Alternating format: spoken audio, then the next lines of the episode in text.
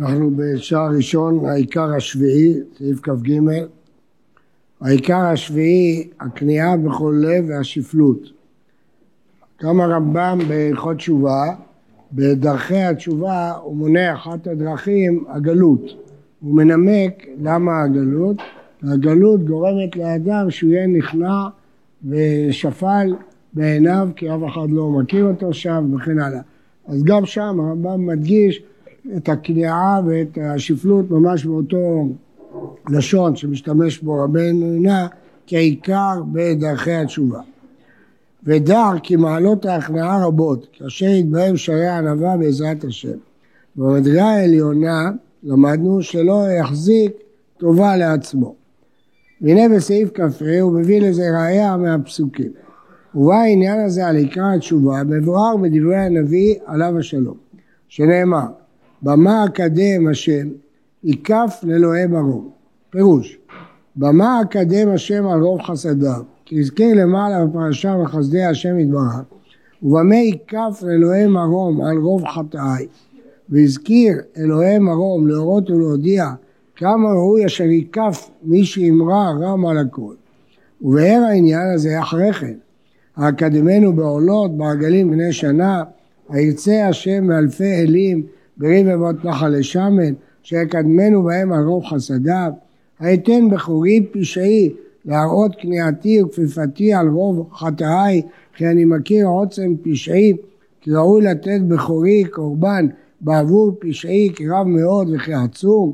פרי בטני חטאת נפשי, הזכיר על הפשע בכורי, חטאת פרי בטני, כי הפשע הוא המרד, והייתה התשובה, הגיד לך אדם, מה טוב, ומה השם דורש ממך? כי אם עשות משפט ואהבת חסד, כי זה נבחר מן העולות והמנחות לקדם בו את השם על חסדיו. והצנע לכת עם אלוהיך. זה עיקר כניעתך וכפיפתך לעבוד את השם בהצנע לכת. כי זה יורה על כניעתך, שלא תחמוד כבוד על מעשיך הנכבדים, אף על המעלות אשר לא יחפוץ בהם היוצר את יצוריו, כי אין להתעלל בהם. כמו העושר והגבורה ומיני החוכמות, זולתי השכל וידוע את השם, כמו שנאמר, אל יתעלל חכם בחוקותו. ובכן הרב רבנו יונה מסביר את הפסוק, במה אקדם השם יקף אלוהי מרום, והתשובה היא, הצנע לכת עם אלוהיך. הצנע לכת היא אה, מהווה את הכפיפות כלפי השם. ועוד נתחייב בעל התשובה על הכניעה, מסיבה אחרת. מפני שהוא חייב להסיר מנפשו המידות שגורמות לחטוא ומעוללות הפשעים. הרב ימנה בהמשך את המידות שגורמות לאדם לחטוא, וביניהם הגאווה והתאווה. אז כשהוא חוזר בתשובה הוא צריך לתקן את המידות הללו. הגאווה מסבבת כמה עבירות ומגברת יצר לב האדם עליו, שנאמר, ורם לבביך ושכחת את השם אלוהיך. ונאמר, רוב עיניים רוחב לב, ניר רשעים חטאת. פירוש הגאווה ניר הרשעים, כי ממנה יפרו החטאים. כאשר נאמר, רב לבביך ושכחת. ונאמר, בגאוות רשע ידלק עני. ונאמר, הדוברות על צדיק עתק בגאווה. כמו שעושים לאדם ניר בשדה כדי לפרוט בו הזרע, כן עושים הרשעים את הגאווה ניר בלבבם. וזורעים בו המחשבות הרעות להוליד ולהצמיח עבירות פרי מחשבותם. אם כן, הרב אומר פה שחלק מהתשובה זה להסיר את הגורמים לחטא, ובין הגורמים לחטא היא הגאווה, מפורש בתורה, ורם לבביך ושכחת את השם אלוהיך, רום הלב גורם לשכוח את השם. ועוד חייב בעל תשובה, להיכנע ולקיים עליו להתנהג על הדרך שאמרו רבותינו זיכרונם לברכה והווה שפל רוח בפני כל אדם. כלומר, לא די שהוא נכנע לפני השם, אלא הוא צריך גם להיות שפל רוח בפני בני אדם. וישיג מזה שלא יכעס ולא יקפיד על חבריו. וגם לכל הדברים אשר ישמע, אל ייתן ליבו. אם הוא שומע שמשפילים אותו, שמעליבים אותו, אל ייתן לליבו, להעביר על מידותיו, ומעבירים מזה להתכפר על עוונותיו. כמו שאמרו זכרונם לברכה, המעביר על מידותיו, מעבירים לו על כל פשעיו, מידה על, כנגד מידה. אם אדם לא מקפיד ומוותר, שמעליבים אותו, אז גם לא מקפידים איתו ומוותרים על פשעה. ופה אומר הבן עונה משפט חשוב, וזה פתח תקווה נכבד מאוד. הפתח הזה הוא פתח נכבד להתקבל לפני השם, להעביר אל מידותיו. אם אדם מרגיש שמישהו לא נהג בו כבוד, או העליב אותו, או פגע בו, והוא מוותר ומוחל, ומעלים עין, אז הוא זוכה שגם הקדוש ברוך הוא מעביר על מידותיו כלפיו, מידה כנגד מידה, וזהו פתח תקווה נכבד מאוד. ונאמר, ייתן מעפר פיהו, אולי יש תקווה. ייתן למכה ולחי, ישבע בחרפה.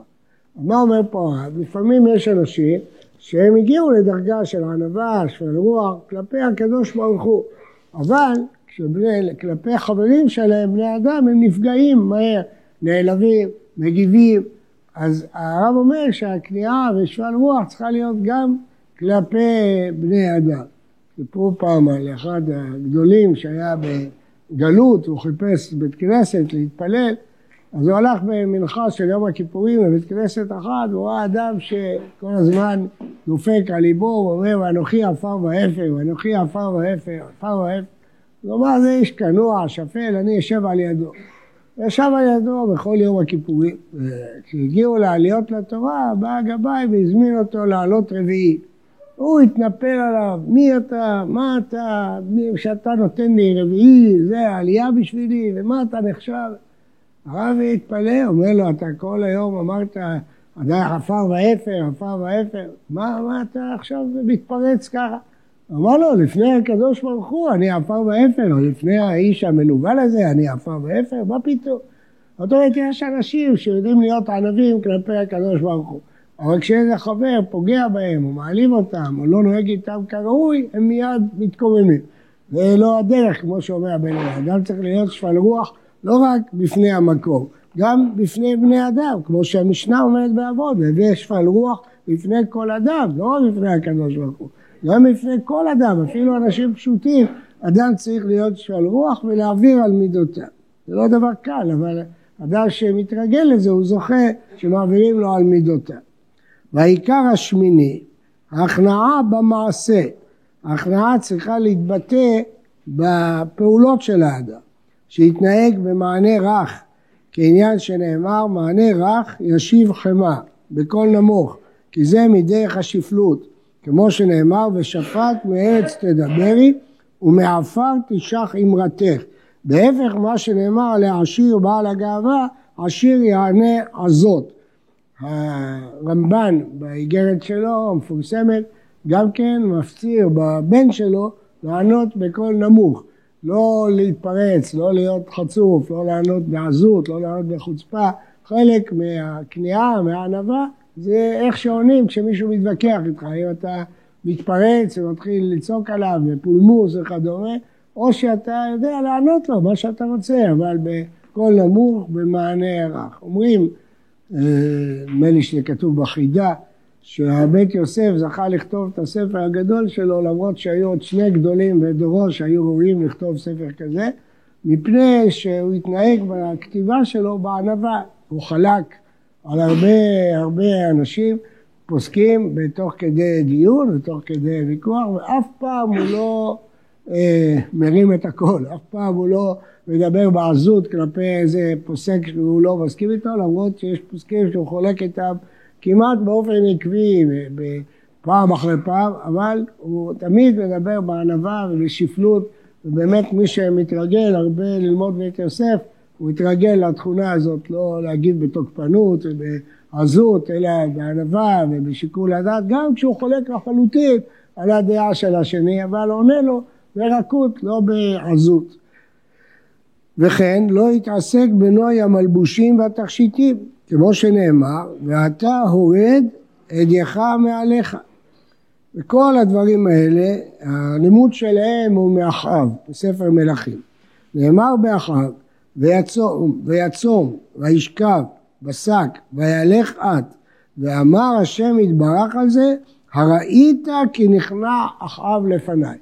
הקדוש ברוך הוא התבטא שלמרות הרשעות של אחאב, כשהוא חזר בתשובה הוא נכנע, נכנע לפני השם, נכנע לפניי. רואים מכאן שהכניעה היא ביטוי של התשובה, וזהו עניין וילך את.